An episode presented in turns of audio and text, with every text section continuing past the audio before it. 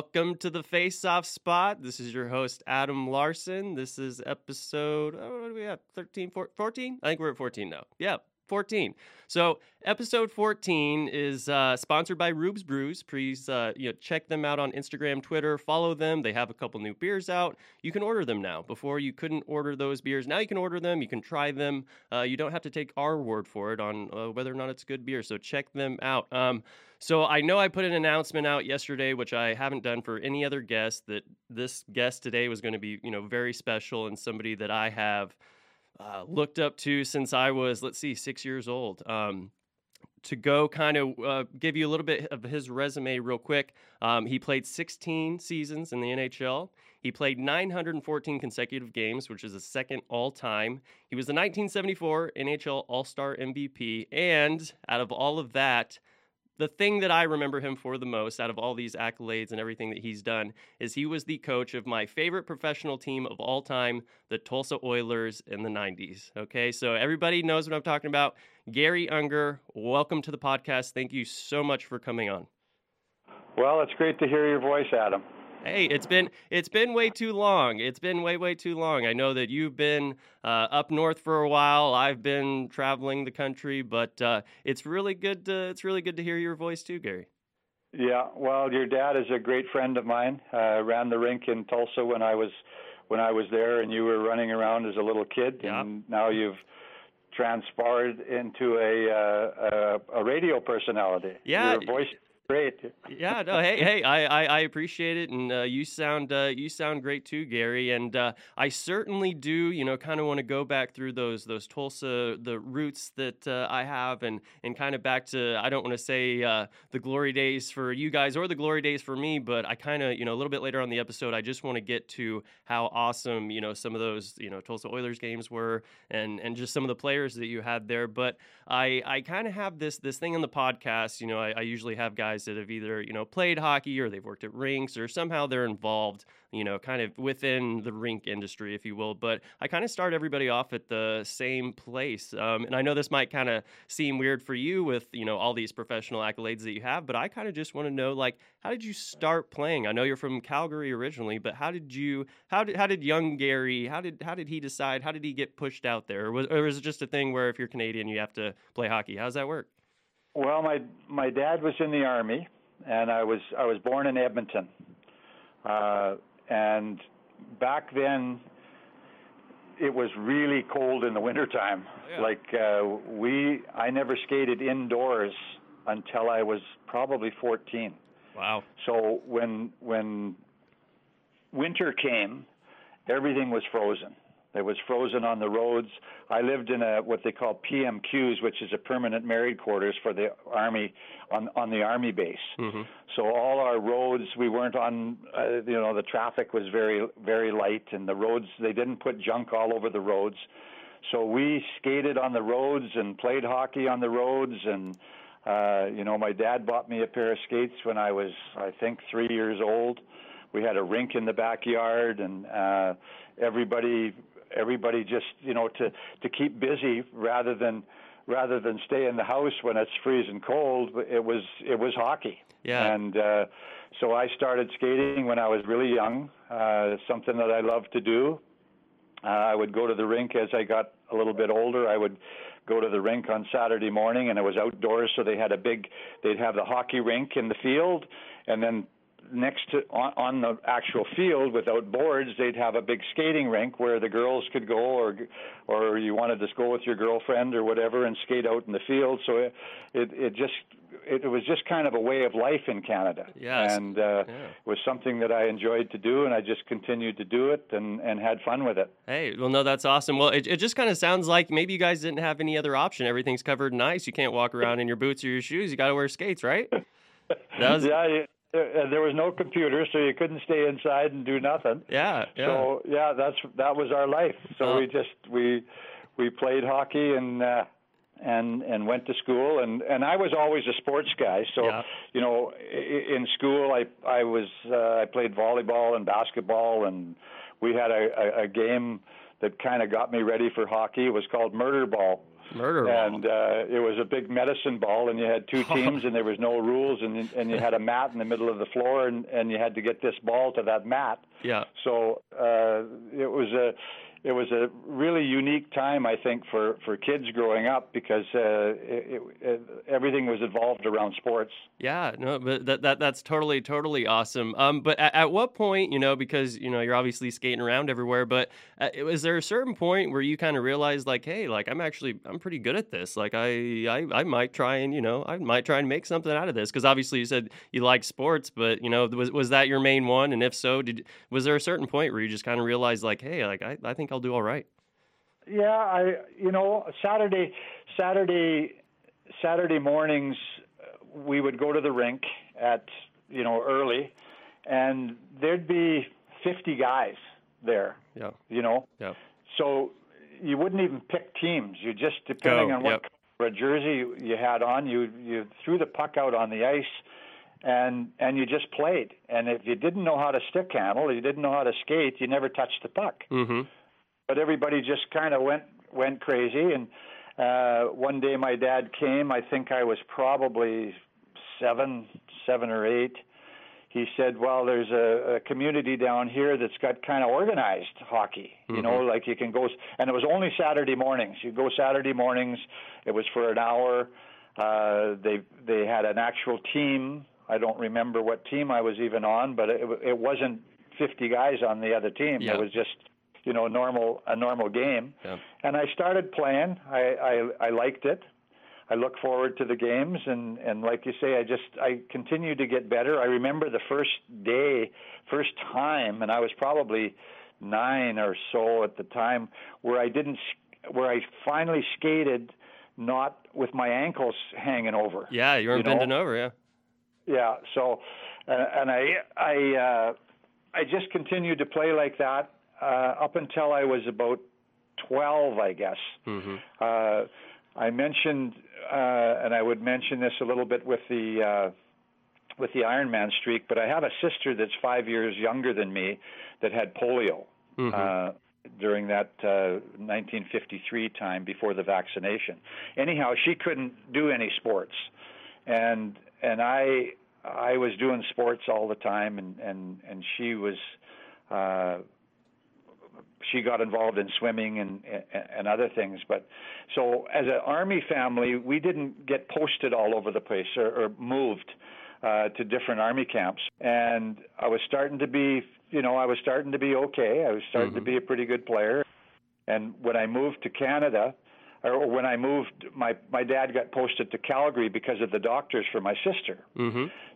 My my hockey career as a as a, a kid actually started in Calgary yep. when when I was uh, 12, and I went to Calgary and uh, uh, I lived in South Calgary, so they had a community center there, and they had a they had a team uh, there that played other communities just within within the town.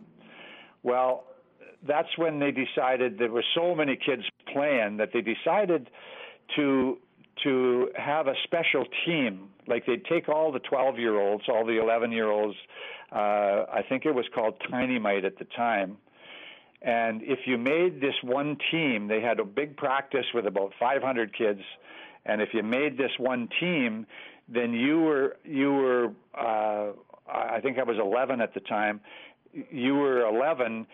You would get to play in in the bantam league against the Bantams, which were two or three years older than you. Mm-hmm.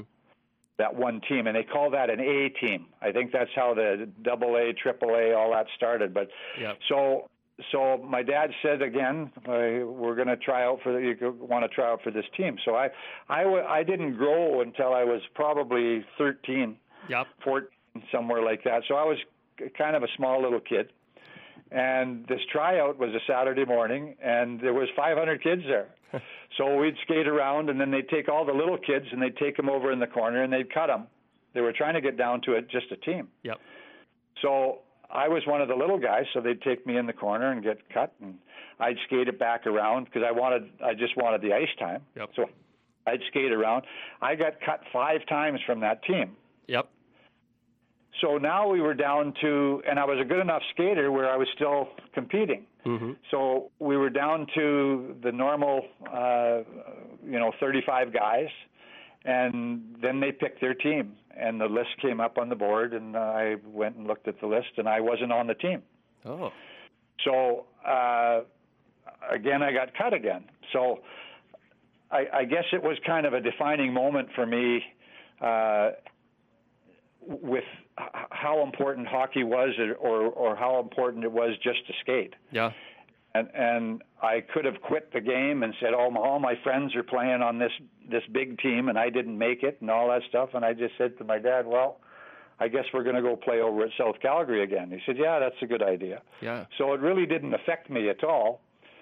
And about three months, no, it wasn't three months. It was November, so it was only a couple of couple of months later.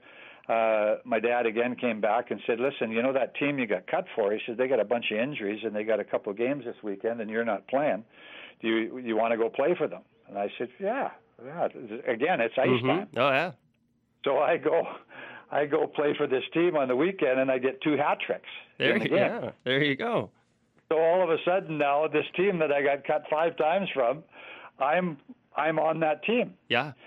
And I ended up. Uh, I, I I can't say that I won the scoring championship, but I was up in the top ten scoring, and Yeah. all the best players in Calgary, and and the fact that I was born in December Yeah. So you're yeah. put me back another year. So I'm playing against guys that are three and four years older than me. Yeah.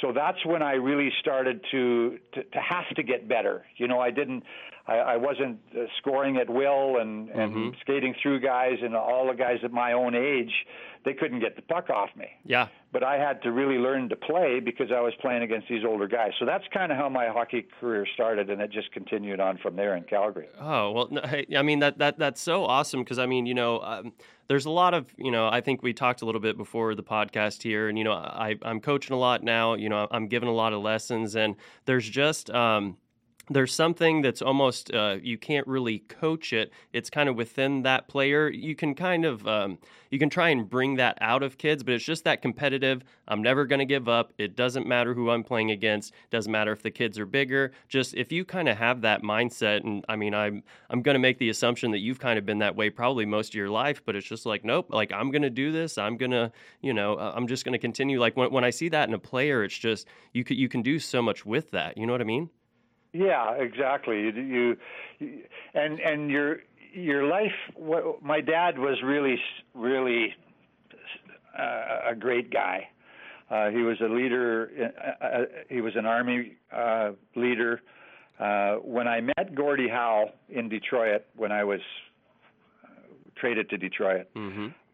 Dad was so much like Gordie uh, growing up that I was really fortunate. He was the dad that drove all the kids to the rink that couldn't get rides Yep. and at every practice and you know all that stuff and always looking to see if there was more games to play and all that stuff. So I was I was pretty well grounded. Uh, I, I was raised in a in a Christian family. We went to we went to church on Sunday. We w- we weren't overboard, but Mhm. uh, you know it was just it was it was very grounded, and I, I didn't.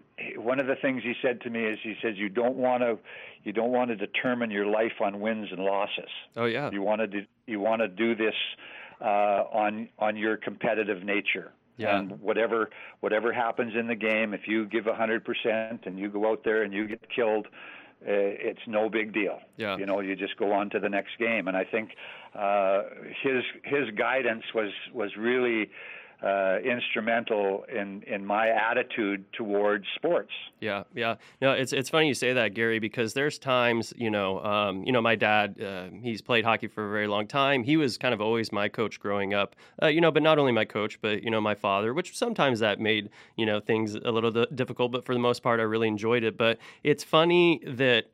Your, your your dad it's like he tries to impart wisdom on you impart wisdom on you and then sometimes like you don't realize it but like that wisdom stays with you you know and especially now since like I said, I've been, you know, coaching and everything. There are times where I, it's it's almost like when I'm kind of looking for that answer, you kind of hear the voice of your dad being like, "Oh, you've told me the answer before. It might have been when I was 12 years old or whatever, but it's like, oh, uh, you you prepared me for this. I just didn't realize what you were doing, or maybe I was too young, but it, it still made an impact on me. You know, there's just it's funny. It's almost as I get older and and kind of on the other side of that coin. You know, not not. I mean, I, I still play quite a bit, but I'm coaching. You know, certainly a lot more. But it's just one of those Yeah. things to where all of these messages and all of these these things, and and now I try and do that with a lot of the young kids, and you know, I think sometimes they pick it up, sometimes they don't. But it's just it's so important to kind of have somebody to kind of to kind of guide you and and and to kind of you know show you kind of what's what and what's real you know because you know my dad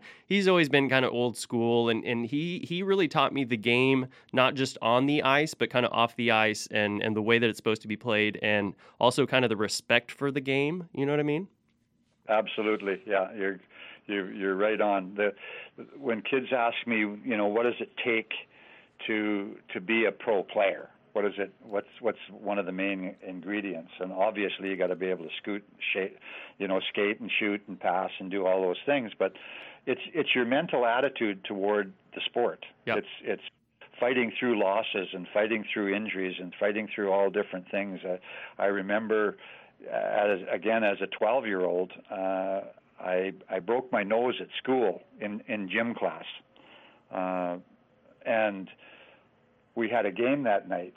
And I I came home and I went to the hospital and you know they can't do much with a broken nose, but Yep. they just you know, straightened it out and away I go. Yep. And my dad said, "Well, we've got a game tonight. You got a game tonight. I guess you're not playing, eh?" And I said, "Do I do I skate with my nose?" And he said, "No, I guess not." I you know, he said, "You need to play." Yeah, yeah, yeah.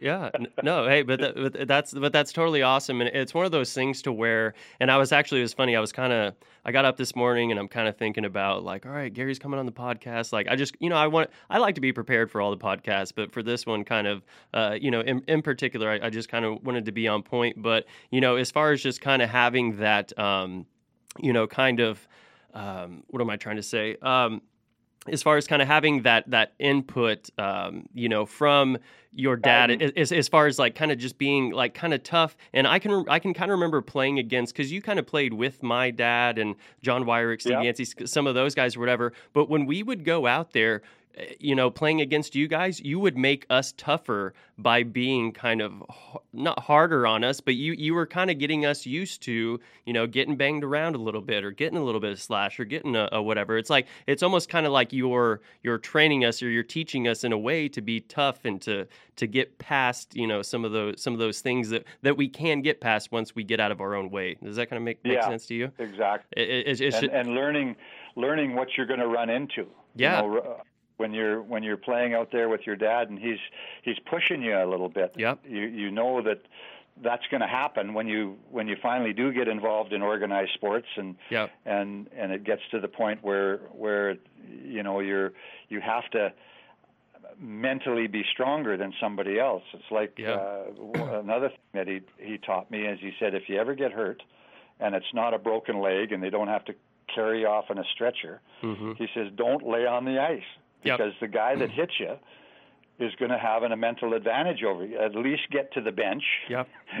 Yeah, no, and- absolutely. And fall on the behind closed Where nobody can no- see it. Yeah.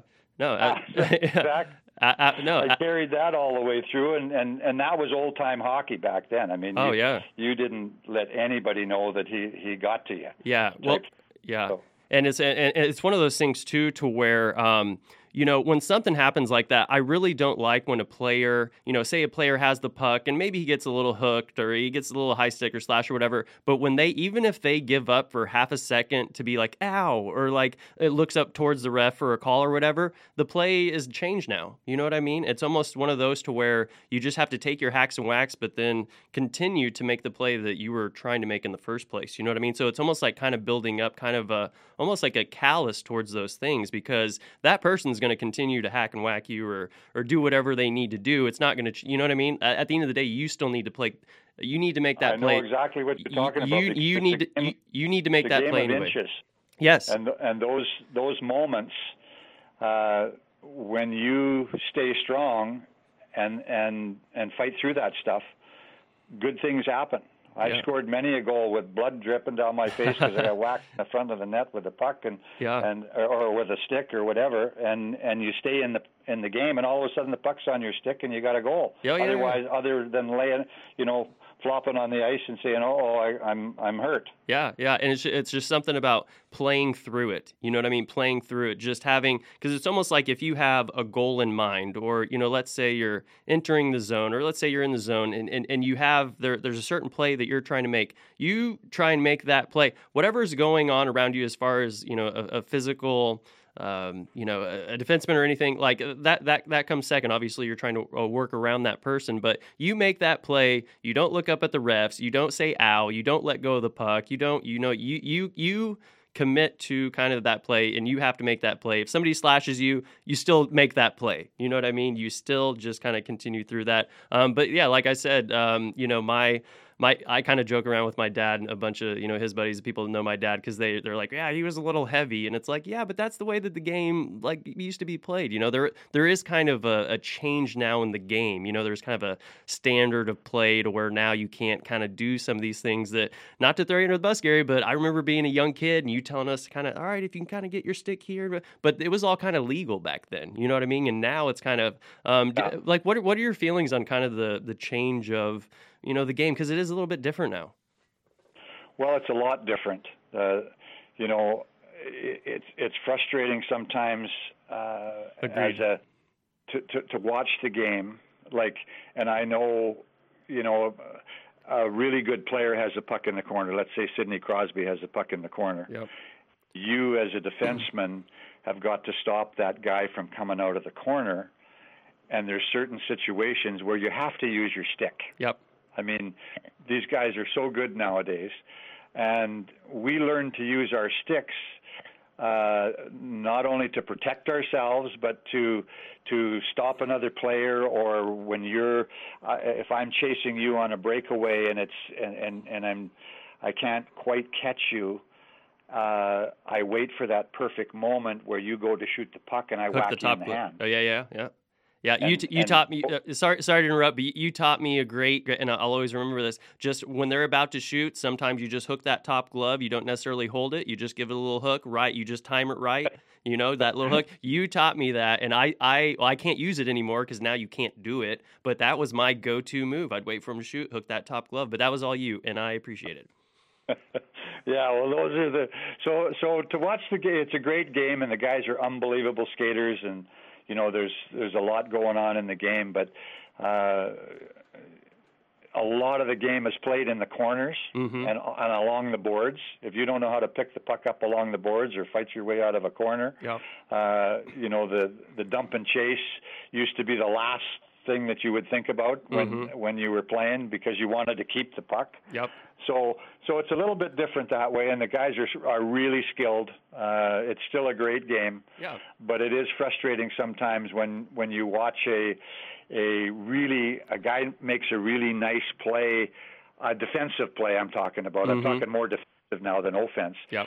Uh, to stop a guy from scoring a goal and and he gets a penalty. Yeah. And I'm looking at and I'm saying that wasn't a penalty. Yeah, no, it, it's funny. Even in, uh, I don't know if you've been watching any of the, uh, the the playoffs or whatnot, but there's some penalties that are you know kind of getting called this year, and I don't know if they're just trying. But I, I just I hope that it's not a trend that can kind of continues. Like I don't want it to get any further in the in the way that it's going right now. You know what I mean? Like I don't want it to be any further, you know, kind of uh, police because I know they want to open up the game and I know they want to make it high scoring and entertaining and stuff like this. But there's just certain plays where you see where, like you said, the guy has to use his stick or he has to do something. And I look at it, I'm like, that's a good defensive play. And all of a sudden, half a second later, you hear a whistle and you're like, no, no way. You know what I mean? No. That's the way I watch the like game they're now, too. how like how and you know and it's just one of those things to where and if you kind of look at you know even some of the defensemen like yeah you might have a, a few you know kind of big defensemen now but now I feel like the defensemen are almost just like you know uh fourth and fifth forwards or so you know it's like they're playing a different position, but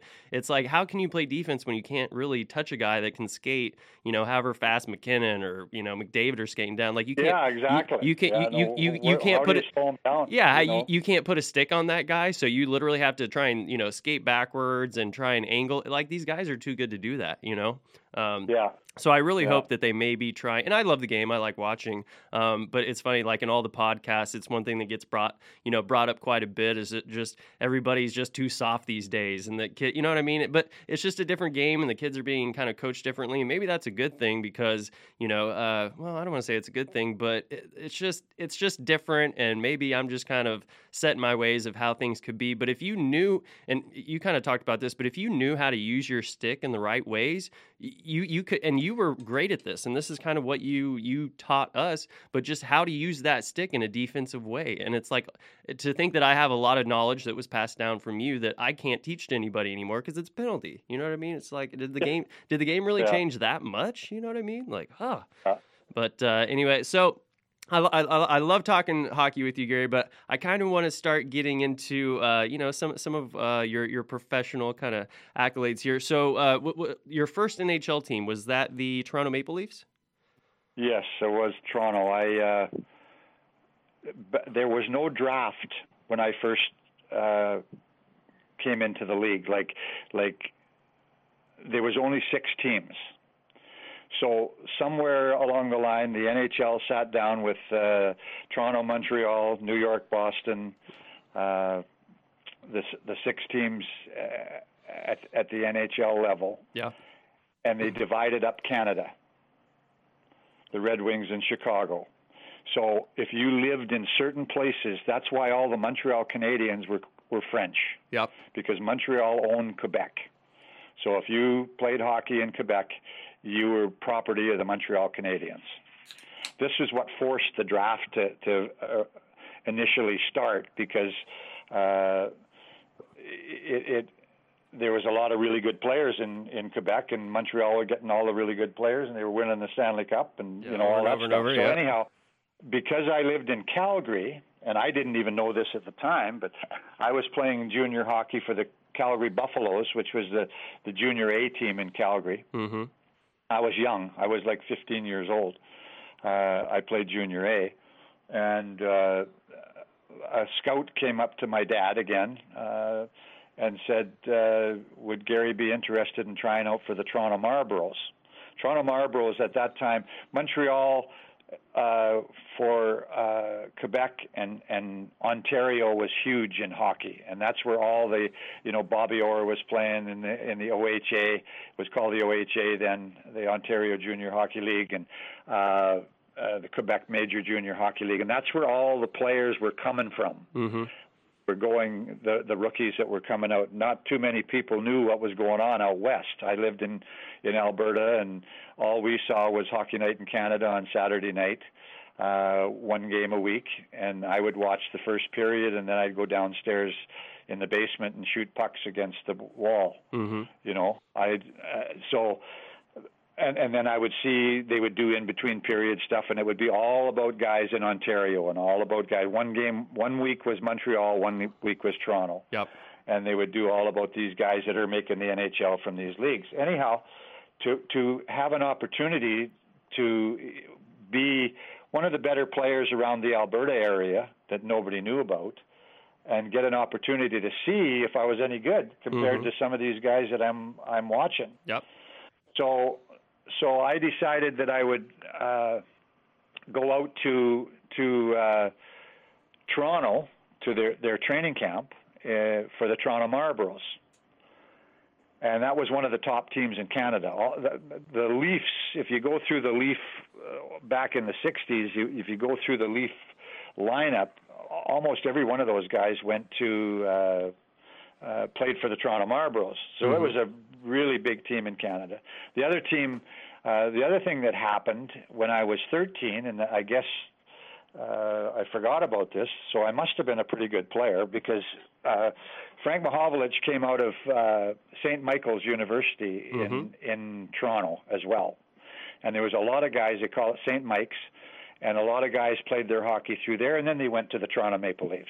So when I was 13, uh, again, a Toronto guy came to me and said, "Does Gary want to go and play, uh, go to school?" It was a private school and, and go to St. Mike's. And my dad said, "No, he's way too young to leave home." He said, "Well, we're not sending him away from home when he was 13." And right. I never even questioned. I never yep. even never even questioned that.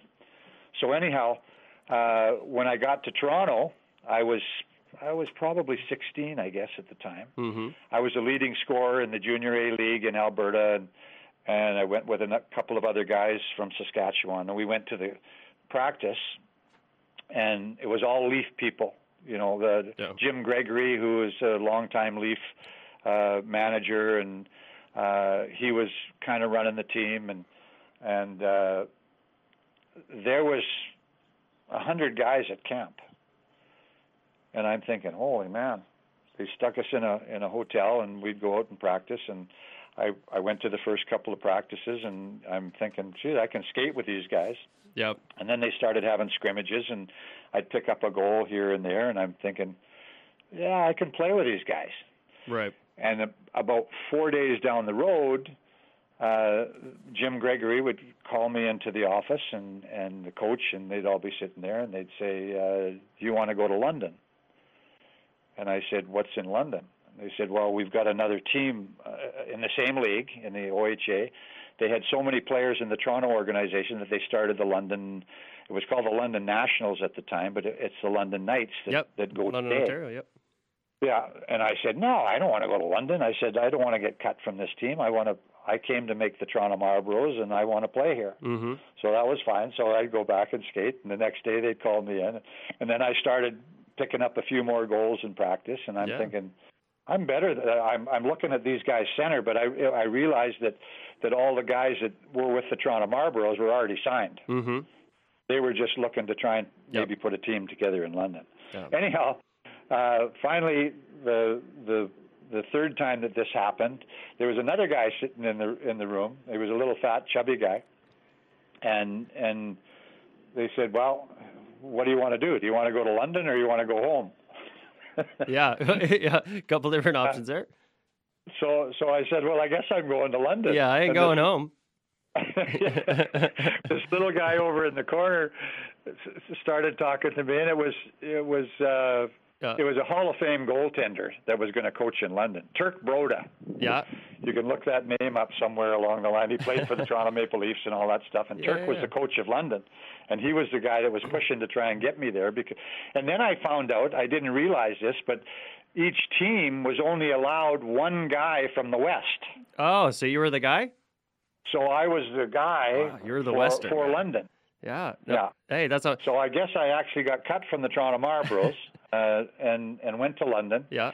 And it turned out really good for me in London because all the guys in London were were not from London. They were misplaced. You know, they were guys mm-hmm. that, yep. that London brought in. Yep. And all the guys in Toronto had already played in Toronto and they'd played kids hockey together and they'd mm-hmm. moved all the way up. And I would have been a kind of an outsider. Right. In fact, I was the first guy to wear jeans and cowboy boots and a cowboy hat because I was from Calgary and mm-hmm. I was a cowboy. Yeah. Uh, in Ontario. So, so I do have to bring up this story. I, I got this. I got this uh, story from. Uh, we'll just call it a mutual friend. I'm not going to throw him under the bus until afterwards, and I'll tell you who told me. Um, but do you know anything about a contact lens story? Is there a contact lens story that is a good story? Well, yeah, it was. It was way back. It was way back. Uh, I basically sat on the bench for the Toronto Maple Leafs mm-hmm. uh, when I when I finally got through uh, all the stuff, and, and uh, you know I I played in the minor league. I actually I played my first my first uh, pro game in Tulsa. Oh yeah, yeah. Tulsa Oilers were were a Toronto Maple Leaf farm club. Mm-hmm. And the Rochester Americans were the American League Farm Club, and then you had the Toronto Maple Leafs. Because there was only six teams, yep. each team had uh, a Central Hockey League team, uh, where the younger guys went, and then the older guys, the older pros that were cl- closer to getting into the NHL, were, played in the American League. Actually, Don Cherry was the the captain of the team in Rochester, the Rochester Americans. That's too funny. So, so when when I was in the organization back then, basically if they called you up for a game or whatever, you just kind of sat on the bench. You didn't you didn't Yeah, do yeah. too much. They had all these players and and and they were kind of looking at you to see what kind of a a mentality you had about the game and and and and players want to play. Yeah. You know, you just you, you the, sitting on the bench isn't fun. I didn't want a season ticket for the Toronto Maple Leafs. No, no, no, no. I knew I was going to be good enough to play. And after I played in Tulsa for a little bit, and I played in Rochester for a little bit, and my my my first year pro is a whole other story because uh, through the Ironman streak, when I never missed a game, that, that first year of pro, I was hurt like 15 times. Yeah, I was going to ask you So- about that. Yeah. So anyhow, uh, I ended up in Toronto, and and uh, every time uh, I, I would sit on the bench with these guys, and I'd go to the coach, and I'd say, Punch Imlach was the coach, and I'd I'd say, listen, you know, I know I'm going to sometime play in the NHL, but I'm not ready to play yet, Mhm. obviously, and you're not playing me, so I'd I'd rather go down and play in Tulsa. hmm Uh, I'd rather go play in Tulsa and That's where I'm playing. and get some ice time and do all that stuff. So, so anyhow, uh, yeah, okay, we'll send you down next week or whatever. And every time they went to send me down, somebody else would get hurt. Yep. So they'd stick the uniform on me, and I'd sit on the bench again. So after that, a bunch of times, uh, we had games and guys were getting hurt, and rather than rather than play play me and uh, uh, other young guys that were in the organization, they'd call somebody up from Rochester, hmm and you'd still sit on the bench. So it wasn't the fact that, that that there was a spot open for somebody to to to to get you in there, unless you had unless that happened specifically during the game. Yep. So, so uh, I played center, and there were a bunch of centermen were getting hurt, and and the media came to me and they said, "Oh, you're you're gonna uh, probably get in the game now. You know, all these centermen are getting hurt." So we had a game against Chicago on on uh, Hockey Night in Canada on Saturday, and and uh, the media was saying, "Well, there's looks like there's a spot for you." Well, the coach wasn't telling me that. The the media was telling me that. So I got all, all excited. When I came to the game on on the Saturday night, uh, there was three new bags in the dressing room. They'd brought three other guys up from from Rochester, hmm Yeah. So yeah. and I'm still sitting on the bench. yeah. So the last thing you want to do is sit on the bench and hope somebody's going to get hurt. But it was one of those games where where guys started to go down, hmm and uh, uh, one guy got so I slide down, and there's two guys left, and another guy gets hurt, and uh, I slide down, and now there's only one guy left, and after with about probably halfway through the the first period, maybe three quarters of the way through the first period, uh, one of the guys lost their contact lens. So uh, they stopped for commercial and did all the all the stuff, and and uh, we went out in the ice, and and I found this contact lens on the ice, Lu- lucky you. and I kept it. I didn't give it to the guy, so he couldn't play, So and that's how I got in the lineup. hey, And I sc- I scored a goal and got an assist, and I No. was I didn't know I that. was- I didn't know that part of the story. I was second star, and now I'm excited about playing. yeah. the, the next night I, I'm I'm you know it's a long long time ago so so things are a little bit fuzzy but the next night was the night that we went into I, I stayed with the team. We we traveled to Boston and Boston Gardens was a small small little rink and they were big. They had the big black uniform black and orange uniforms and they looked like giants. Hmm uh, Pat Quinn was playing on our team, and I, it, again, I'm trying to figure out if if this was the exact time. But what happened was Pat Quinn. I'm sitting on the bench. I'm playing playing fairly regular now in this in the- this second game, and uh, Pat Quinn hit Bobby Orr uh, over by their bench. Hit him hard. hmm Well, by the time Bobby Orr hit the ice, he hit him with a hip check. Both benches had cleared. Yep. So now I'm sitting on the I and I'm sitting on the bench and I'm thinking I'm not going out there. I'm going to get killed. yeah, yeah, right. I mean, I, I would think probably the same in your in your shoes for sure, for sure. so So I'm sitting on the bench, and the trainer's trying to throw me over. I'm, I'm. He's trying to throw you into it. You don't have a choice, Gary. You're going. You're going. So you got now. Now you got 40 guys on the ice. The referees just step back. You got what? Two or three refs at that point, whatever. Uh, and I and I, I'm thinking, holy man, I'm, I'm never getting out of this place alive. well, as it turned out, the year before, the year before in junior, we ended up playing the Niagara Falls Flyers in the playoffs. Mm-hmm.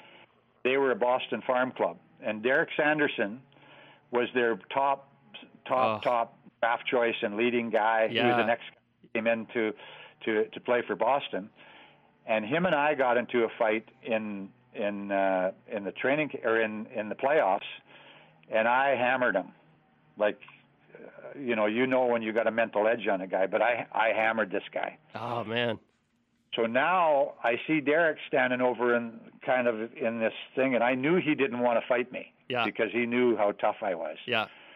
And so I went and grabbed Derek, and Derek and I stayed, stood there and talked for a while while the other guys beat the shit out of each other.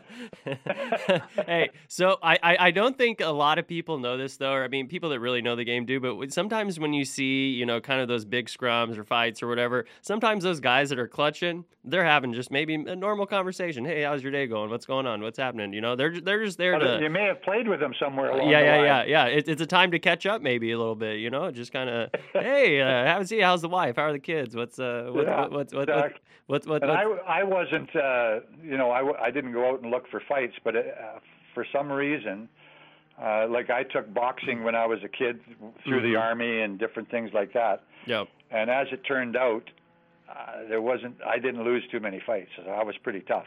Yeah. No. So I, uh, I, I didn't realize it at the time. Yeah. so no.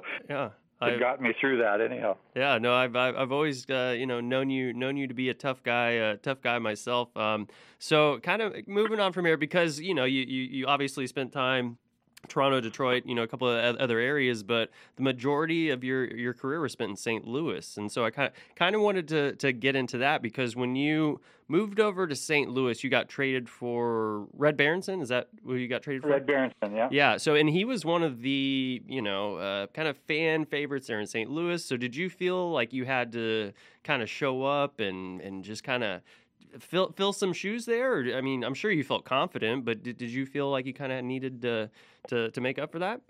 Well, I, I I look back on my career, and there's certain times that you you look at things, and and again, it comes back from your upbringing and your parents and the confidence that you have as a person. Forget about being a hockey player. Mm-hmm.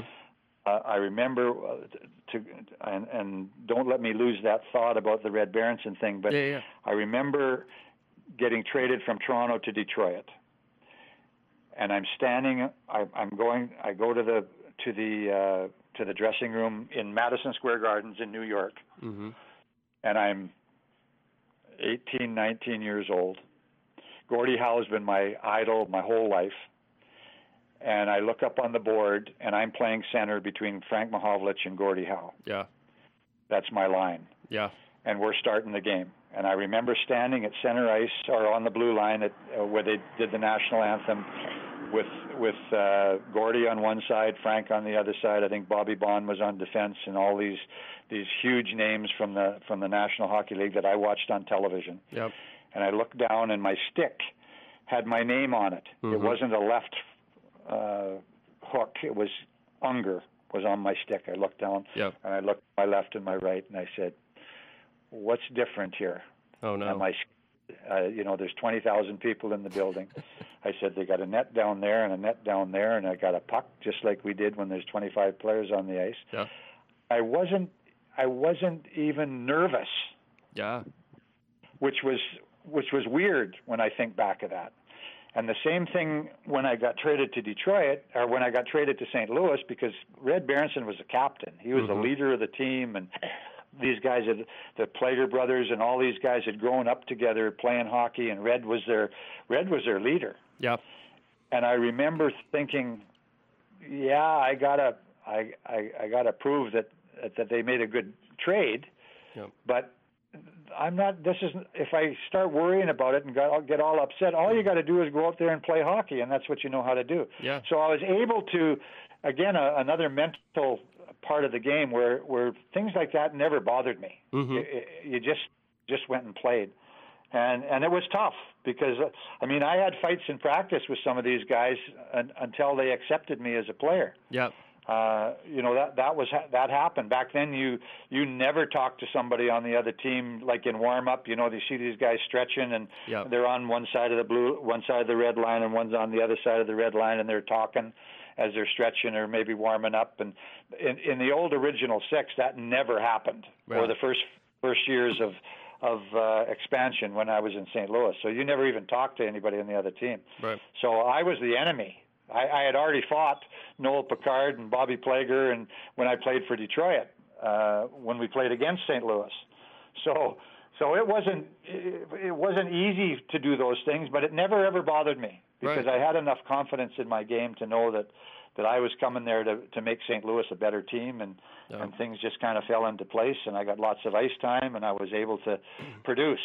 Sometimes you only get a few opportunities to uh, to, to show that you can produce. That's Yeah. the biggest thing for a young guy.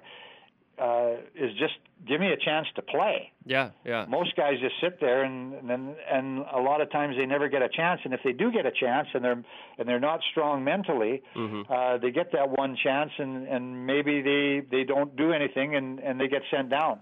Yeah. And So I was able to overcome that stuff with with mental strengthening. No, and that's awesome. And it, it's one of those things to where, you know, because I can kind of pick up on this, not necessarily from a pro- professional level, because I've never played in the NHL or anything, but when you're confident in your abilities and what you know, you're you're okay with being put in those situations. But then there's the time to where, like, okay, now I need to make sure that I'm prepared to do what I know that I can do. You know what I mean? Right. If you know that you can do it, you feel comfortable because you know you can do it. But then you still have to go do it. You know what I mean? Yeah. S- So there, there, produce. there yeah so there there is a thing where that that confidence works but then it's kind of that all right it's kind of that self inventory like you know how am i going to make this happen? I've done it before. I know how to do it but it's a different situation. There's kind of some some different things here. Yeah. you know i liken it to you know and obviously i don't have your coaching resume but even going in uh, coaching in a new community because uh, you know I, I moved from i was in tulsa for a while moved down to florida got involved in hockey down there then kind of went up to vermont gotten into coaching up there. Um, and it's one of those things I've, I've entered kind of a new system or a new you know kind of community and it's one of those things to where i know i'm going to be able to coach your kids well but it's one of those things i still have to be prepared to do that you know what i mean because Absolutely. because they're, Yeah. they're they're still a task. So it's one of those things to where you're confident, but you still have to put in the work to make sure that you are prepared to do what you know that you can do. Yeah, absolutely. Yeah. Well, your dad, your your dad taught you well, Adam. Oh yeah, he well to to to be honest with you, he you know, and I talk about this on the podcast sometimes, but he um you know, as far as respect, as far as hockey players and stuff like that, he respects some guys. He thinks other guys are jokers or clowns or whatever, but he holds you in just such high regard and has since I was a young young boy that it was just one of those things to where I, paid attention. I noticed when you were around. I listened. If you had anything to teach us, I listened. It was just one of those where, like, it's kind of like the uh, the exponential, the law of whatever being exponential. It's like my dad was my hero, you know. And I'm not, I'm not going to speak for my dad, but I feel like you were kind of one of my dad's idols or heroes or whatever. So if you have an idol or hero, and then they have an idol or hero, it's like, oh, that person is, you know. So when that Yeah. per- when that person's around, it's like, oh, okay, I'm listening, I'm paying attention, I'm trying to, you know, it, it's just it's just one of those things to where I, I just I feel like that's how it works. Yeah, well, your dad and I were really close. I used to spend we used to spend a lot of time talking in the dressing room. Uh, you know, he, ran the rink, so he was Mhm. there all the time, and I would stay and talk with him. And but what what I would do, and and sometimes I see this with kids. What I would do is John was a really good player and a Mhm. really good skater, and he was hard to play against. Yep. So I would make sure that I was on the opposite team. Like I don't want to be the player that okay, I'm going to line myself up. I'm going to look around the dressing room and see who's all on the best team. Oh, all Yep. the white guys are all really good players. Mhm. I'm going to put a white jersey on. hmm So I'm going to if if I if I do that in the dressing room, I I look at all the really good players and they got a white on, I'll put a black on Oh yeah, yeah, because I want I want to be able to push them. I mean, I pushed your dad a lot. Oh yeah. I used whack and hack them, and you know all these guys that we played in men's league was a lot of fun Oh yeah. when I went, or, you know, for for me. Uh, but I didn't let up on these guys. I, I, I'm sure I whacked you a few Oh times. with no, my- yeah, you. It, it's it's it's one of those because you know when when you know when I was kind of playing, and it was just kind of. I mean, not to be whatever. I think you already kind of know this, but when you were on the ice, if there was ever a time that we were playing against you or whatever, like we held you in such high esteem, and we were just like we just felt kind of lucky to be out there. But we also just kind of tried to we kind of tried to push it a little bit and just be like, all right, like he's out here, like I really want to, you know, I, I really want to kind of try and do these things. But I know for a fact if I was ever to get, you know, because when you're young, you can kind of grind it out and skate fast and all this other stuff, which you lose when you get a little bit older. But it's one of those things to where like I knew that even if I thought I might be able to get around you, there there was going to be some smart play that you were going to be able to make either with your stick or your body or your or whatever it was. And it really kind of humbled me in a way to where it's like, oh, it's mostly about IQ. You know what I mean? It's mostly Yeah. about knowing where to be and how to do things and to how to because you know I don't think you'll take this at any offense but when this was happening like you know you were a little bit older than you know i was 18 We're or down. whatever it was so you're slowing down a little bit but you were just still so strong you know what i mean you're still such a you know a good a good player and you can move the, like you could still do all the things you know what i mean? And that's when i realized like look if i want to because I've, I've always kind of said this like i want to play this game as long as i can like i love it like i just want to play as long as i can but if i want to play as long as i can like i want to i need to be smart like i want to be a smart player you know what i mean? I'm not at a certain point i might lose a little bit of speed or i might lose some strength or this or that but if i know where to be and if my hockey iq is sound then you know, then I can continue to play this game. The uh, not at the level that you were, you know, when you when I was playing against you, but I, I hope so. Like I hope that I could, you know, kind of continue to play at a high level, you know, at, at an older age. But it's just one of those things to where it was just it, it really kind of. I mean, I, I I've always considered myself kind of humble, but it was just one of those things to where like, oh, that's how you do it. You just get really really smart. You know what I mean? If you're Yeah. just if you're really really smart, you don't necessarily need a a, you know, a crazy hard shot or this or that. Like you just know how to play the game. Yeah, you're you're exactly right. Yeah. Yeah, and uh, so it, it is one of those things, and I would feel like, um, so, and I am going to go ahead and, and tell this little story, and I know that you might not remember this, but uh, I had kind of taken a break from hockey because, and I think at this point you you kind of because you always kind of go back to Tulsa for you know just or at least when I was there you'd, you'd be back for a little bit, just kind of visiting, and then you kind of leave, but you'd always kind of come back to visit. Am I right? Well, for sure. I, I just came back from Tulsa. I just spent three weeks there. Oh yeah, yeah. But but I was uh, t- sorry, but to, to to finish my story though, there was a, and I don't know if they have these anymore, but it was a Tulsa Oilers alumni game, and they used to have them. They used to have them annually. Um, and some. Yeah, the- yeah, yeah. and- right. and- we and- did that at your rink. yeah, and and, and so, so some of these guys aren't regularly skating, so they kind of did like a little warm up kind of scrimmage game, you know. And this was Yeah. maybe a day or two before. Um, but I can remember going out there, and you were out there, and so like I'd kind of come back. I'd taken, I'd gone to college, and I'd taken kind of a few years off. But I mean, I still kind of consider myself to be a decent player. But we hadn't seen each other in a while. Um, you weren't living in you weren't living in Tulsa. I wasn't living in Tulsa, but we were both back in Tulsa. So I was kind of probably in my early twenties. This is probably ten years ago. But anyway, so we're out there and we just kind of split up teams. And so it was mostly like the Oilers alumni guys that wanted to do that practice. And then they, they just kind of had to fill it in with like decent hockey players. So I think they just kind of reached out to me and they're like, hey, like, do you want to come out for this? I'm like, absolutely. I absolutely want to come out for this. But anyway, I go Yeah. out there and I, I play I play fairly well. Like it's one of those things to where I really just felt like I needed to kind of prove not prove something because a lot of the Oilers guys I'm sure weren't skating hard or whatever, but those were my heroes growing up or those were my whatever. So if given that opportunity, like that's what kind of what I want to do. So I, I played pretty well, and I was working in the pro shop at the at the point I was working for Carrie, you know Carrie Eskridge. Yeah, Um, for sure. So so anyway, so you don't recognize me, but you walk into the you walk into the pro shop and you say hi to Carrie, and I'm kind of sitting, I think, a little bit further down the table, and you look at me and you go, "Hey," you go, "Good hockey player." And uh, Carrie Eskridge, he goes, "Hey, do you know who that is?" He goes, "No." He goes, "Oh, that's John Larson's son." You go, "Adam?" And I'm like, "Oh my God, I got a compliment from Gary Unger, and he didn't even know." You know what I mean? It was the most genuine, honest compliment I've ever got because you didn't know who I was when you said it. You know what I mean?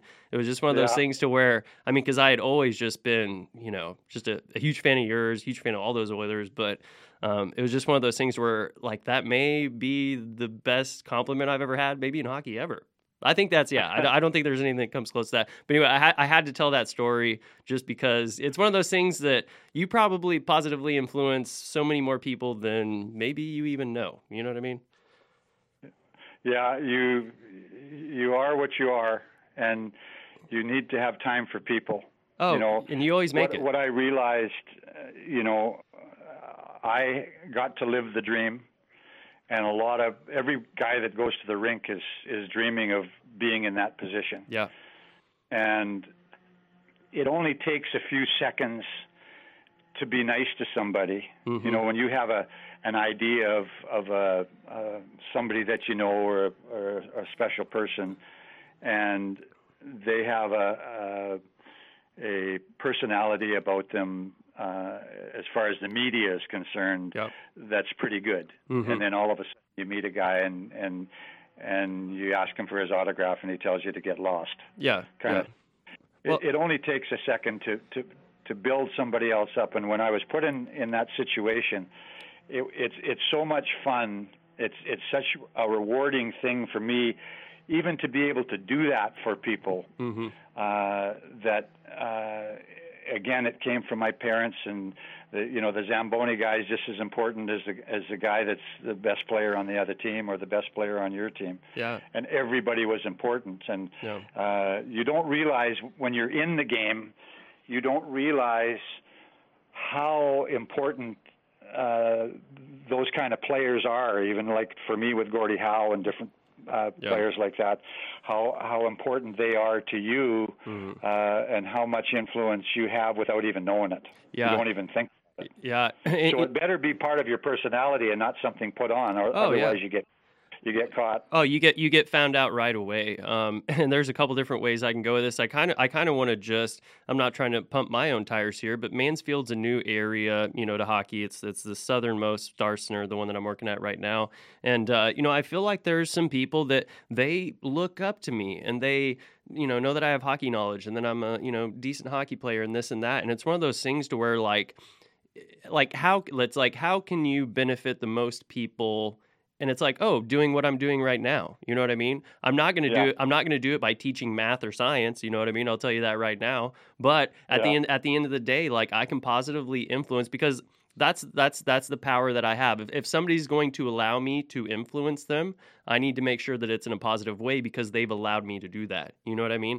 It's almost like they've they've opened themselves up to okay like I think that you're good at hockey or I want your knowledge or whatever. There's two ways that that interaction can go. It can go, ah, eh, whatever, yeah. Or it can be like, oh, you're into hockey? Hockey's awesome. It'll make your life better. Let me tell you all about it. Let's get started. You know what I mean? And then as soon as Yeah. that, as soon as they kind of buy into that, it's like, look, like I positively influenced, and then not only that, but you get the kid into it. Now the dad's into it. Now the and it's like you know, and uh, my number is nowhere even close to yours. But at the end of the day, I'm like, man, I'm positively affecting people here. You know what I mean? Like, and that it's because It's they. a really good feeling. oh, it's, It's so a really good good feeling. but not everybody does that. And I mean, obviously, you've been, I thought about this last night, like, you've been positively affecting the Tulsa youth hockey community for what, 30, almost 30 years? Wow. I mean, think about it. So, I mean, you were what, 90, you started coaching, was it 92, 93, something like that? And so we're at two, Yeah. you know, we're at 2020, you know, and, and so you still go back and you kind of, you know, check in, you work with people. I mean, think about that. I mean, that is, you know, it, like, you know, there could be kids that you're influencing now that you influenced their parents or you influenced, you know, it's just, it, it's crazy to think about the, the, the, the positivity that you create. It just, it kind of, it trickles down. You know what I mean? There's some things that don't trickle down, but that does trickle down. You know what I mean? And how you Yeah. bring somebody into the game and about teaching them the, the respect of the game and, you know, not not trying to do a, a you know, full circle here, but it's just people that respect the game are just the best people. You know what I mean? It's just and and you've always been like that and I've just there's there's multiple reasons why I respect you, but that's just been one of them. Is because it's just you get it and you know it and you you lead by example. And if you've been doing anything for that long, and you're doing it in a fake way, you get found out. You know what I mean? Yeah, for sure. Uh, I appreciate that, Adam. Yeah. Well, I I think there's a, a whole bunch of people that would uh, that would probably uh, probably agree with me here. So I you know I I don't think I'm alone here. Hey, so to to, to real quick though, so I did reach out to uh, our good buddy Sly No. I just kind of asked him like, hey, you know, you got any funny stories? So he uh, he wanted me to kind of talk to you about when you maybe broke uh, Craig Cox, who Craig Cox, you know, played in the NHL, great player. Um, but he, he said that you might have uh, broke his tooth. Uh, can you can you can you tell that story real quick? Well, when I first started coaching in Tulsa, I wasn't far. Well, I, I guess I, I when I retired from the NHL in in 1983, I did a couple of years of television work for the Edmonton Oilers in in Edmonton, and then I got an opportunity to continue to play, and I went and played uh, in the British League in uh, in Dundee, Scotland. I was a player coach, and then I went to Peterborough, England, which is about 60 miles north of London. So I played all the way up to 1990. Uh, then I got a call from Glenn Sather uh, to coach the team.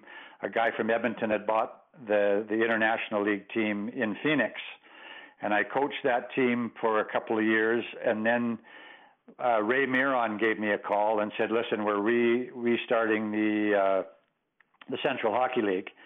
Uh, would you be interested in coming back?" Ray Miron was a general manager in in Tulsa when I was uh, 17 years old and came and played my first game for the Tulsa Oilers. So I, he'd known me for years and years, and he said, "We'd like to have you come and coach the Tulsa team." So that's how I ended up in Tulsa.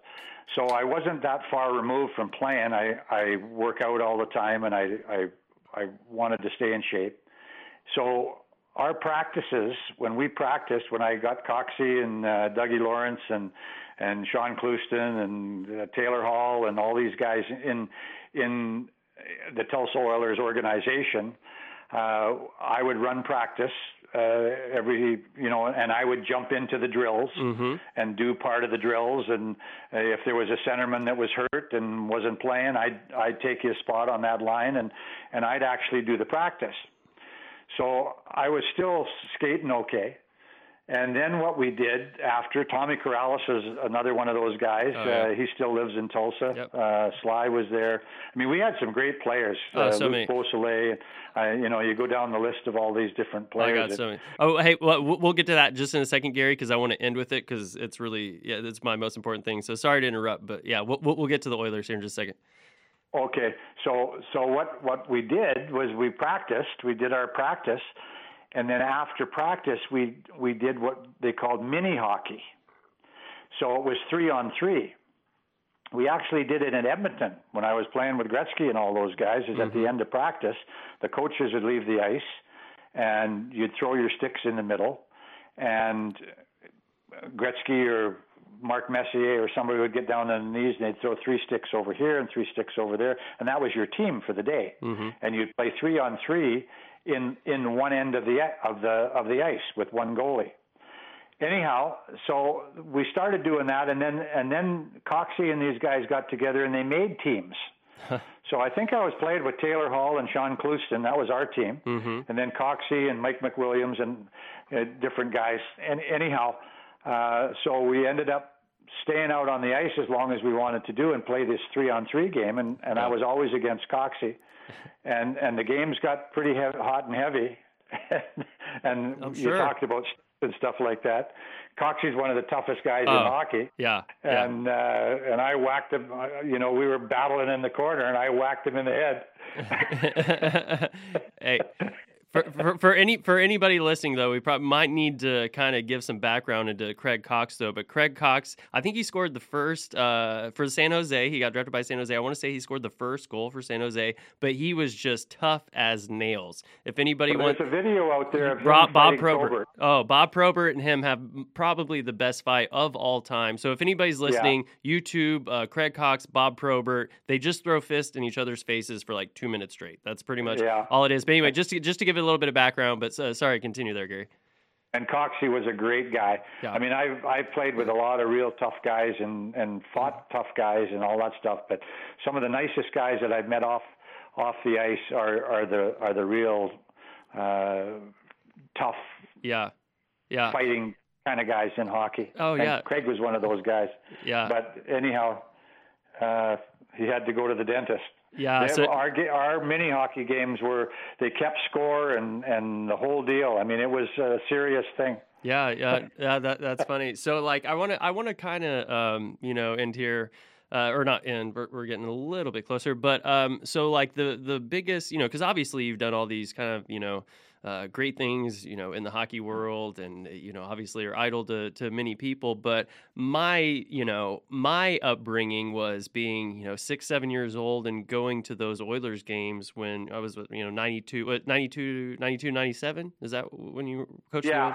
And Yeah. then and then for a little bit in 2000s but that that kind of 90s run or whatever i try and explain to people what those games were like. I mean, and, and you knew you knew me back then. I was just a little tight. We were all running around. We were still watching the game, but you know, you just run around, you find all your hockey buddies, and then you watch the game, but you're just always kind of running around. But we were just always there. The place was packed. There were su- it was such good hockey. I mean, those guys and, and some of the guys that kind of stand out to me, and you already kind of uh, listed some of those off, but like Luc, Dougie, Sly, Tony Martino, TK, Craig Coxe, Mike McWilliams. Um, I actually have, and I think actually I think my mom still has this, but I have a autographed goalie stick. I think it was Brian Flat's goalie stick signed by Yeah. the signed by the entire team. And I want to say that was because of you. I think my dad somehow got you to get that, but that was as a young kid, I can still remember this, that just being the coolest thing I had ever gotten cuz that was my cuz you know, the kids we watched NHL, but like our team was the Tulsa Oilers. Like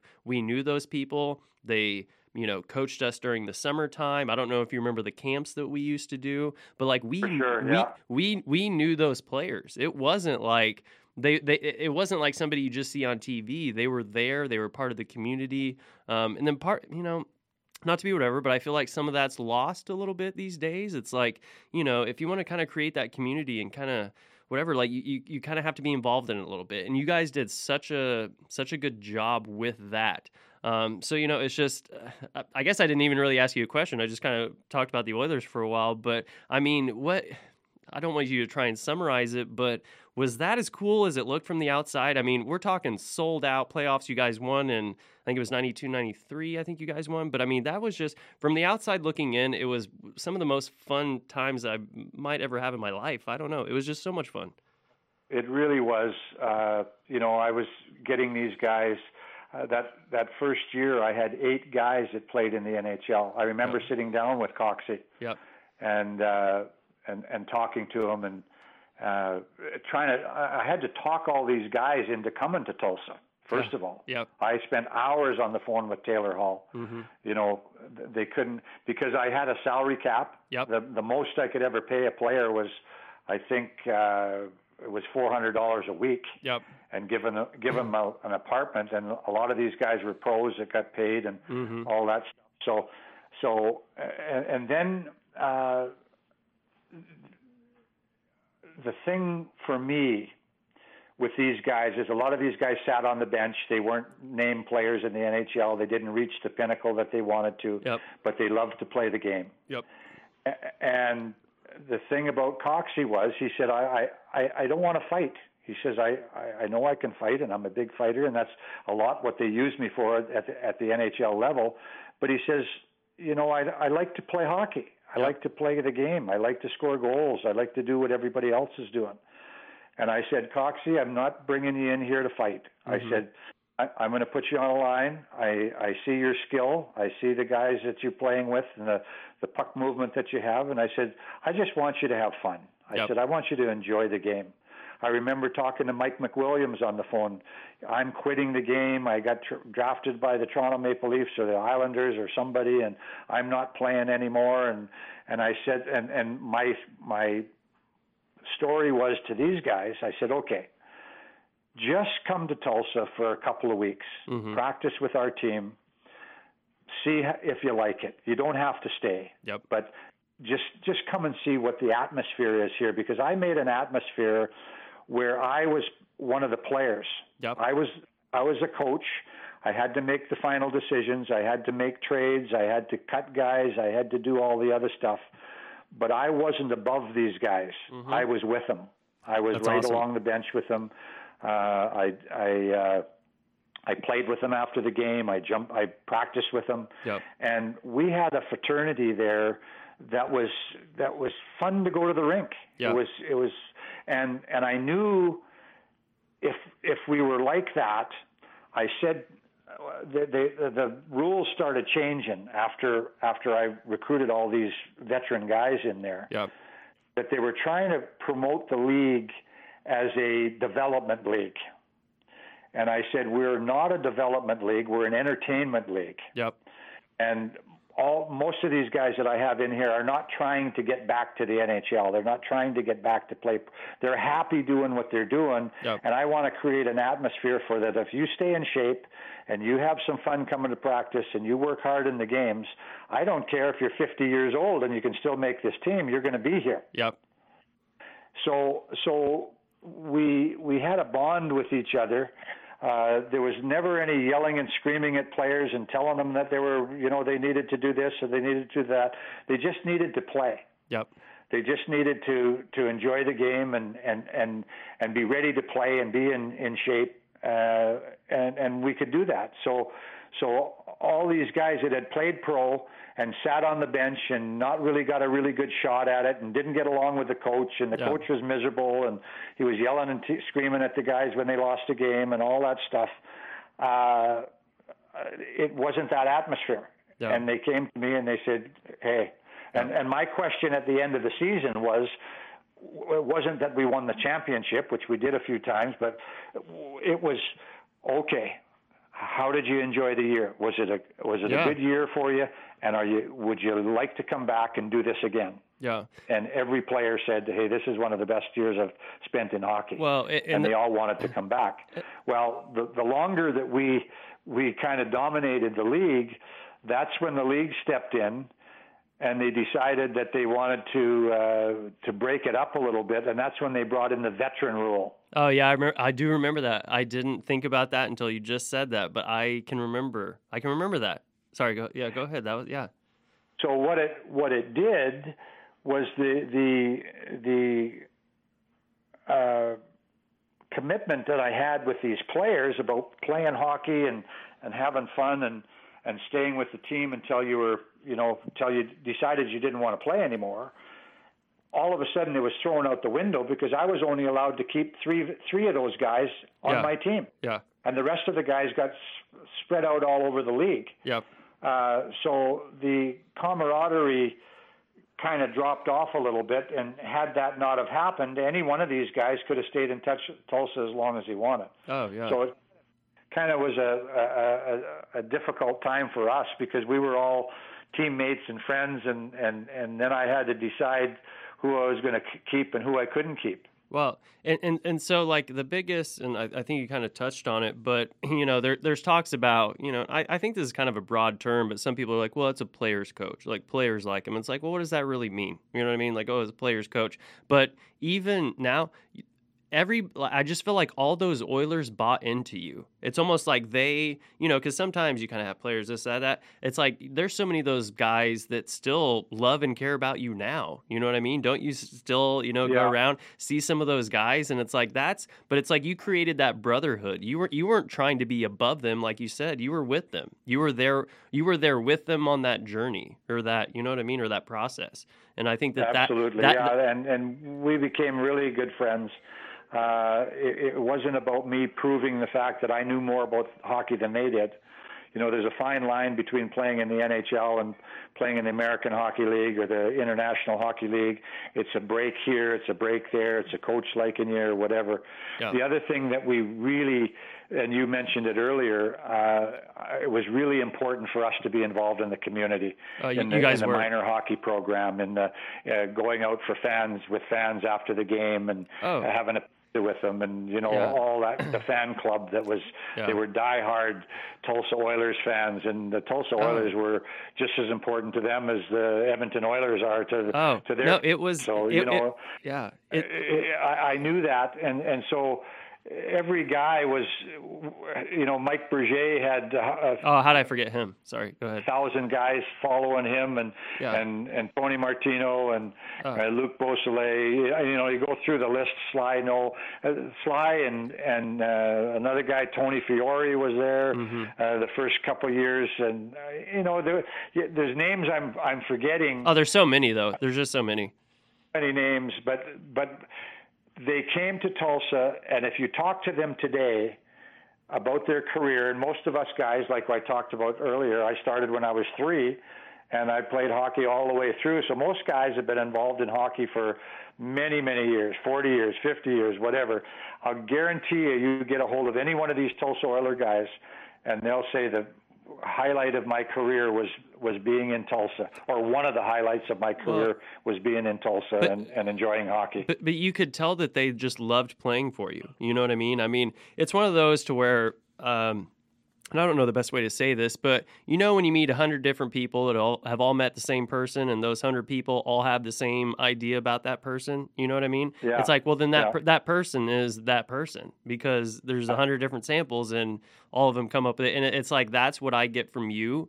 Um, and it's not, you know, because I, I still talk to some of your old Oilers guys. Like I said, you know, reached out to Sly a little bit earlier and kind of was uh, looking for some stories or, you know, for some from juicy stuff there. But I mean, all those guys, like, they still respect you to this day. You know what I mean? And that's just one of those things to where, you know, I've been around or, you know, was around Tulsa for so long to where it's just like, it, it, you, you don't, at a certain point, if you're not the person that you're claiming to be, you'll get found out. But if you've been positively influencing a Tulsa hockey community for 30 plus years, you know what I mean? It's just that's that's you that's you being yourself and it, it's the easiest if you can be yourself, it's just you you don't have anxiety, you don't have stress cuz you're just being yourself.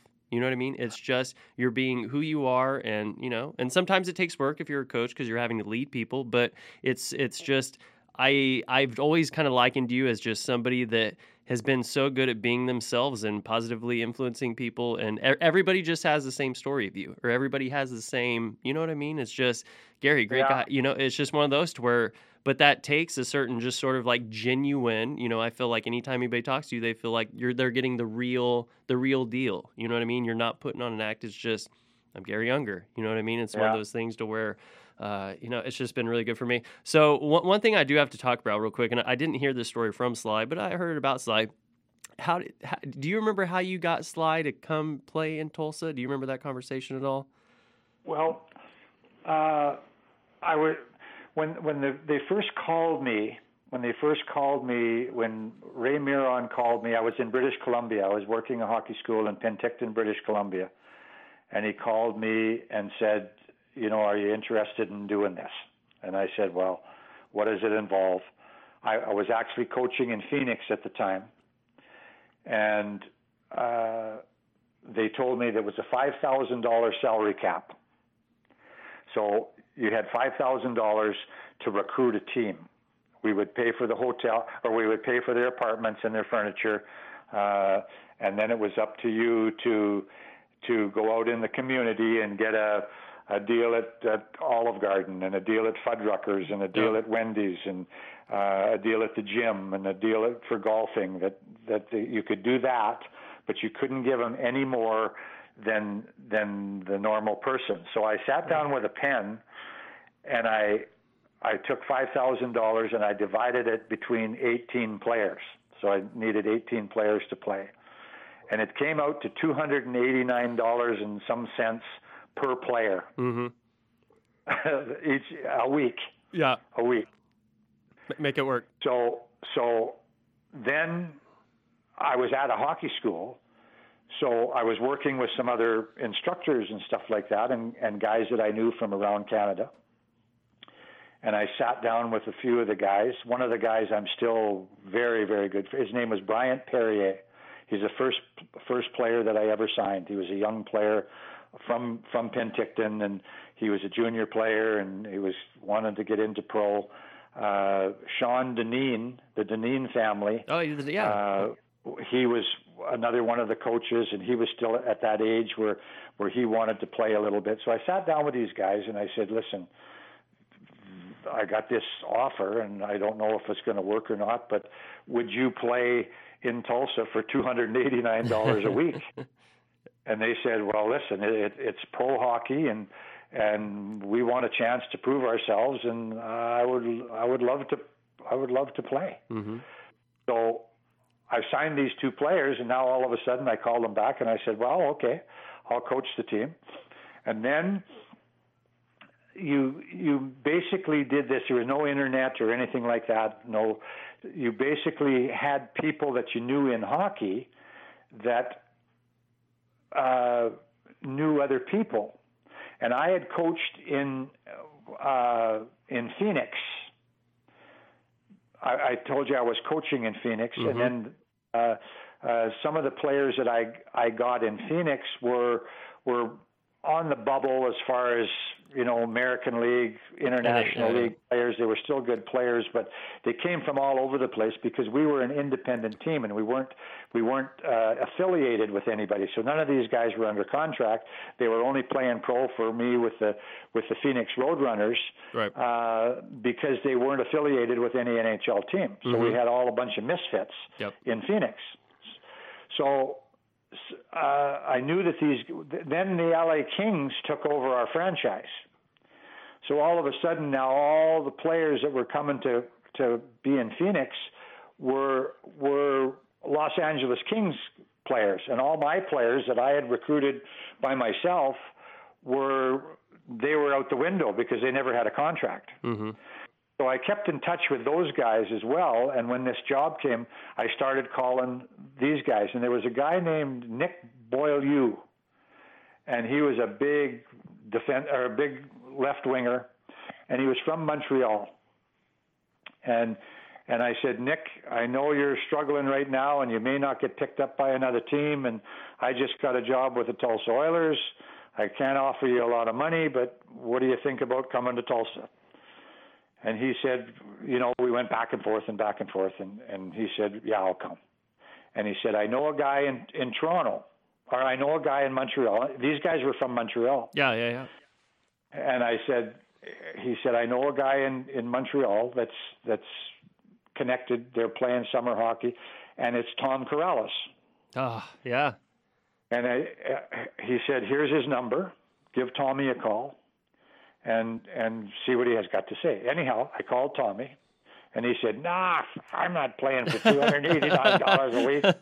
You know, you know, and, and we we ended up, you know, these conversations went day next day next day next Yeah. day next day. I mean there was it was never just call Tommy Corral, oh yeah, I'll come and we'll we'll come and play. Yeah. Like I had to talk to these guys Uh-huh. and one of the funny things, and and and you could talk to Sly, and you could talk to all these guys from Montreal uh, about this because uh, I I was actually I had a uh, I, I spent my summers in Phoenix, Yeah.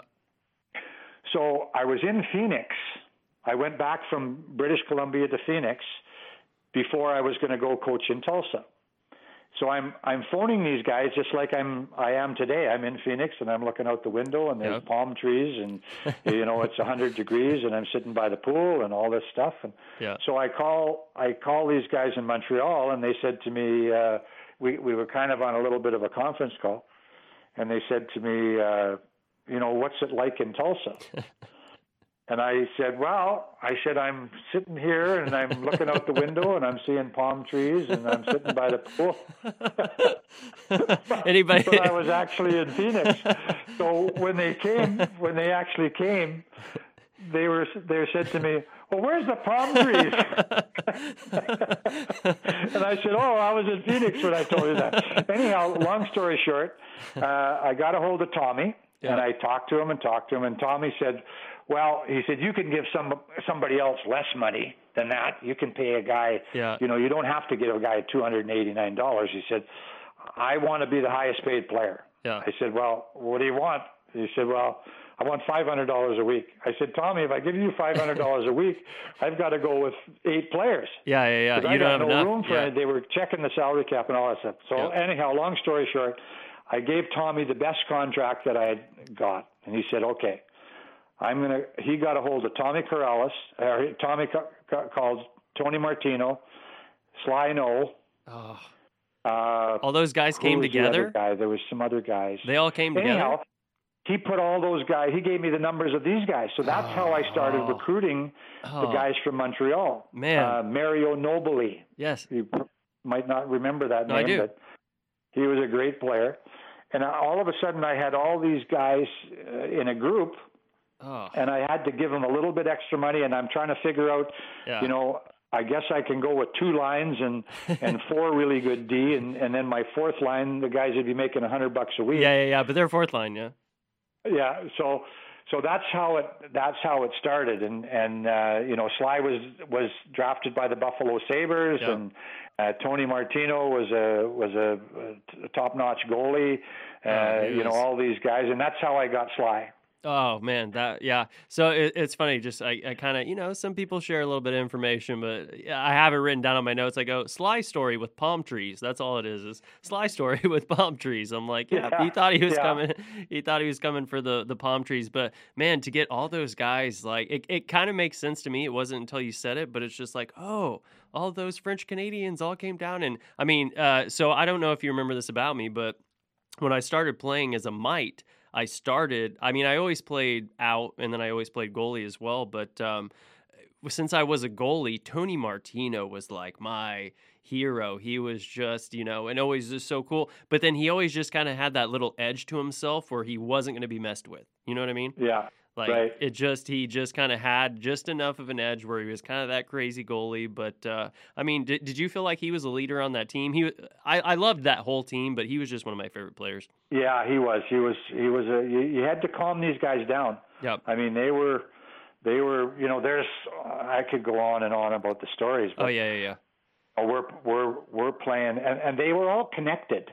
Yep. you know they were all real good hockey guys they weren't they were they were connected in in in the hockey world like we uh one of the uh, the uh, uh Hanson brothers you know the Yeah, the Hansons from Slapshot. Yeah. yeah from Slapshot uh Jack Carlson was coaching in Memphis Mm-hmm. and we go into Memphis and we're playing in Memphis and they've got this guy named Dougie Lawrence on the team and he's just a maniac Yeah. on, on the ice. And we play one game in Memphis, and then we go away, and we come back, and we come. And the next time we go to Memphis, uh, the guys come to me and they said, "Listen, uh, Dougie Lawrence is fighting with uh, Jack Carlson, and and he, he doesn't like it there." Yep. So we played the game in Memphis, and after the game, they brought Dougie Lawrence. and now this is tampering. You know, he belongs mm-hmm. to Another team. he belongs to Memphis.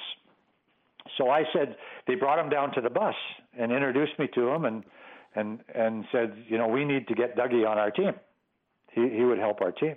I didn't know who Dougie Lawrence was, but I I knew he was a really good player and he was a a little bit of a head case. so I said, well, listen, I can't I can't be talking to Dougie. I said, you guys want to talk to Dougie? That's great.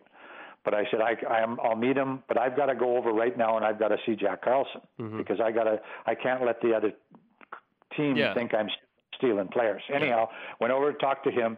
He said, "No, I'm putting that guy out of hockey. I hate that guy. He's Yeah. he's this and he's that, and and I'm, I'm, I'm I'll never help him get anywhere." Yeah. And I said, "Well, okay." So I let it go for it was about two weeks, and I called him back and I said, "Listen." What's happening with Dougie Lawrence? I just want to get him out of here. The guy's had cancer. Yeah. I said, okay, let's. Uh, how about how about we make some kind of a deal? He said, okay. And I don't even know what I gave him, but he gave me the rights to Dougie Lawrence. All right. Let's So- go. Dougie fits in with this group, but again, he's a maniac. Yeah. And the more time I spent with him, you know, he was pushing me in certain areas. Like I could see how coaches would say to this guy, "We don't want this guy on my team." Yeah. The same thing happened, and he wasn't the same same guy as as Dougie, but Sean Clouston was Yep. going to go to Wichita, Mm-hmm. and I sat down with Sean and and and explained to him what we were doing in Tulsa, and Sean ended up coming to to Tulsa instead of Wichita. Yeah. So all of a sudden, I had a line of of Sean Clouston, Dougie Lawrence, and and uh, uh, Sly Noel. Yeah. you know that's a top line. yeah, in no, any yeah, league. yeah, yeah. You know, so that's kind of how the that's how the and and each guy took a little bit of a cut. I spent Mhm. hours on the phone with Taylor Hall, Yeah. uh, talking him into coming. And I one of the reasons he came is because I I said he could be assistant coach. Hmm You know, the title would be there, and and and it, and things just started falling together. And and the guys that came that said that they hated hockey and they wanted to quit hockey and I'm not playing anymore, that came for that couple of weeks at a time. Uh, once they got there, they said, "I'm staying." Yeah. You know, this is we're having fun. We're we're going to But- practice, and hockey's fun, and the coach isn't yelling at me, and he's letting me play, and uh, you know, and we're we're traveling, and and and and things are are, are fun. And Well- and if if the job that you're doing isn't fun, Yeah. why do you want to do it? Well- why do you want to go to the rink if you're not enjoying the game? But I mean, uh, and I made it I made it fun for them because I wanted to have fun. Right. It, but it, it's just one of those to where you earned their respect on their level. You know what I mean? If that make Yeah. if that makes sense at all, is because it's one of those to where you know not all hockey players are going to go in and immediately you know kind of respect their coach, but you know once they realize that like hey this guy is a he's a real deal, like he's he's a hockey player, he's a you know because there. Yeah. So, sometimes a Well, certain and you, coach. you you have to be honest with him. You can't you can't BS him. oh, it, You got to yeah. be really honest with him and tell him if you tell him something, Yep. you got to live up to it. Like I've I've had young players that you wouldn't even remember uh, later on when they had this this veteran rule where where I would go in and meet with their parents in in in Edmonton and and talk them into coming to the Tulsa Oilers to play hockey because I needed some. We had to have we had a rule where we had to have three rookie players, and I had players that I sat down with their parents and told them you know that they were going to be in Tulsa uh, if they signed with me and they came down and they weren't quite good enough to play yet Yep. And the players were coming to me and they're saying why are you keeping this guy? And I'm saying I gave a commitment to their parents and to this guy. Hmm and by by the end of of a couple of months where the guy was sitting on the bench and not playing very much and he was getting better and better and better and all of a sudden he became a player Yep. uh, because I didn't change my mind and say, okay, uh, I told you that you were going to be in Tulsa all year, but now I got to change my mind because you're not good enough to play. Yeah. I kept I kept those players, so I never lied to anybody about what was going on other than the palm trees. Yeah, yeah. Hey, and hey, that's just a secondary. That's just uh, an accessory. The palm trees weren't there, but uh, the good coaching, you know, uh, uh, certainly was. But um, and I've actually brought this up on the podcast before, but there's plenty of times, and I've previously I've likened it to like younger players. You know, I've coached. I mean, I've coached every age group, but you know, last year I coached the mites, and um, a lot of the times people don't realize that like those, even in little kids, they're smart. They know when they know when you're lying to them. You know what I mean? Right. And as soon as you do that, everything else that almost kind of comes after that is like, if if you're questioning your coach's uh, drive or motivations or, or anything like that, because because then at, at that point everything is kind of fractured. If you want to think about coaching as like a base like you're the base of your team. You're you're kind of keeping everything together. If there's little cracks in there because of you deciding to be you know disingenuous or whatever like Yeah. that it, it creates all these little fractures and then that, that that base breaks but if you can be like open and I, I would almost say vulnerable at times if you can kind of be vulnerable Yeah. and say and be an honest and just an honest human being like nobody's expecting a hockey coach to never have feelings or to ever make mistakes or to ever do these things but if you can just be a a genuine human being and a, a good coach, it goes a long ways. The the problems with the coaches I've had issues with, and you know, like I said, most of the time my dad was my coach, so I didn't have this issue with him. But it's just trying to pretend that it's a perfect person. You know what I mean? Like the nobody's perfect. Well, you like, can't can't do that. it, it, it it's just it's it's about being a, a, a almost a vulnerable vulnerable human being and being because they're vulnerable to you they're vulnerable they your players are vulnerable to everything so you almost have to be that way with them too if they're having an off day like you know not saying a coach can have an off day but as long as you're communicating that in the right way I feel like it works Well, and and there wasn't anything I asked them to do that I wouldn't do myself with them. oh absolutely we were going to the schools. We were going to, you know, we were going for, uh, you know, to to visit hospitals and uh, all sorts of different things in the community. And everybody knew the Tulsa Oilers. Everybody, oh yeah everybody. It was like a, it was like a, uh, a pro team. I can't. And- I, I and can't describe. I can't describe it to people. It's really, really Yeah, hard. describe. Can, can you remember the the uh, the parade we had when Yes. we won the Yes. championship? Oh, I remember. Yeah, I remember all. Like, yes, because I remember they gave us key to the city. Oh, but hey, and I, I can remember, and this is just something that kind of pops up in my mind though. But like in the there was a big parking garage right outside the convention center, and when we would win a game, honk honk honk honk honk honk, honk and it would all echo. It would echo through that that parking garage to where everybody's just like, "Win, we won, we won." But I mean, just it was just like I said, I like you know what it was, I know what it was, but it's so hard to describe it. You're like, yeah, we had a hockey team, like it was a minor league hockey team, but we were really good, and you know, just everything. It's just the the excitement and just energy of that center, and then just you know, it was just Yeah, it, it was and amazing. Jeff Lund was the general manager. Uh-huh. He was he was uh, strictly on the uh, you know the uh, uh, sponsorship side of, of the thing. So Mhm. I I had the run of the whole hockey uh, program. Like nobody ever Yeah. questioned whether I wanted a guy, whether I didn't want a guy. If I if I gave a guy if I gave a guy a a, uh, a commitment, I couldn't go to that guy later and say, well, listen, you know, Jeff Lund doesn't want you. Yeah, yeah, He's yeah. the general manager of the team. I really want you to stay on the team because I want you to be friends with me. But but he wants to cut you, so I, I'm not really cutting you. Jeff Lund is. Right, that's I, I a- was responsible for Yep. everything Yep. and he let me do that. He we became really good friends, and he let me he let me run the hockey part of it. He trusted me, and and and everything worked really well.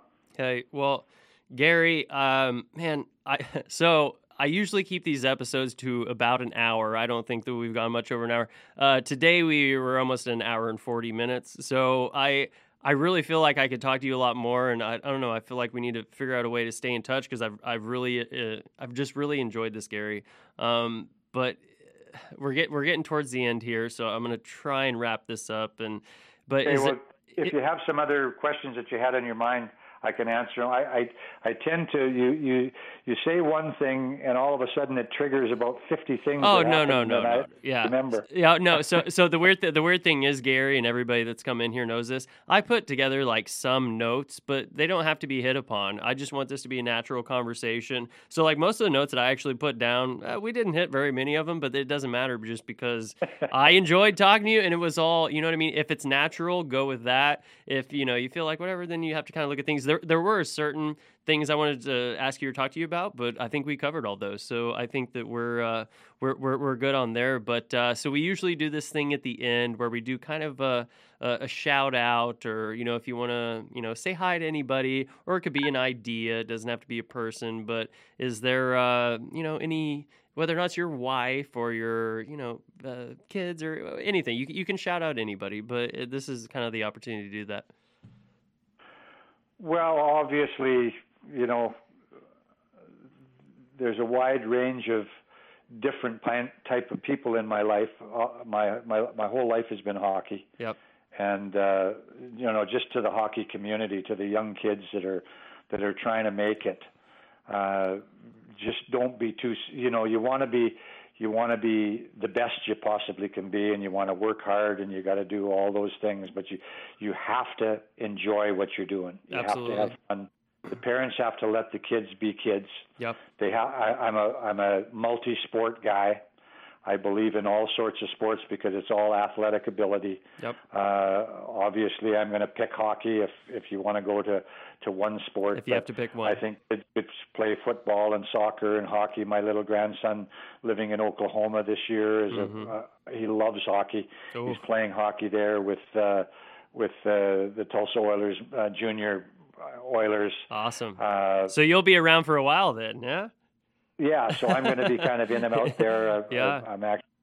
So anyhow, shout out to the Tulsa Oilers. They they were a, a main part of my my career, and uh, and and the, the, all the the hockey community, the parents that are that are allowing their kids that opportunity to be able to do that. hmm Uh, you know, my family that that has spent a lot of time. I've spent a lot of time away from them because of hockey, and Yep. now we're getting time to spend together. You know, my families and my I have three girls, two in Phoenix, and seven grandkids, and they're uh, Wow. you know, uh, we're just having fun uh, loving each other.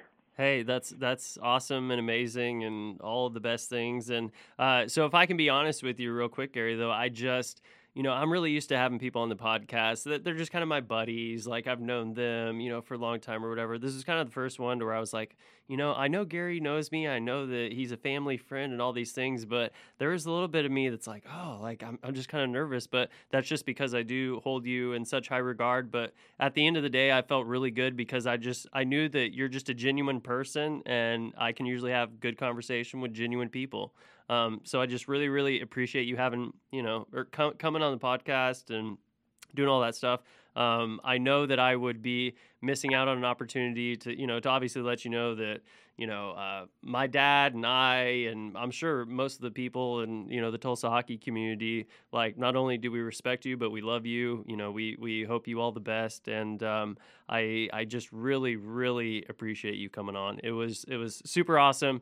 This uh, this one's gone, you know, longer and later than than all the other ones, but uh, it's it's it's kind of cool too to just get kind of a background of, you know, I was growing up, I didn't know what was on the other side of like I said, my favorite teams were the ones that uh, you were a part of. But um, Gary, I just really, really appreciate you coming on. Um, I mean, don't don't be. Uh, there might be a chance I might because there's a lot of actually stuff that there's a lot of stuff that we didn't talk about that I had actually listed on here. Uh, so don't be surprised if I maybe reach out to you again uh, and try and get you uh, on the show. You know, at some point. So anytime. You know, I'm I love doing this kind of stuff, and like I say, it it triggers a lot of things that I've you know, that are in the back of my memory yeah. bank. Yeah. Some of them are are right out in front, but uh, a lot of really good memories and uh, my time in Tulsa and and the people that I've met there and uh, you know to see you as a little kid and and where it's taken you, the different avenues that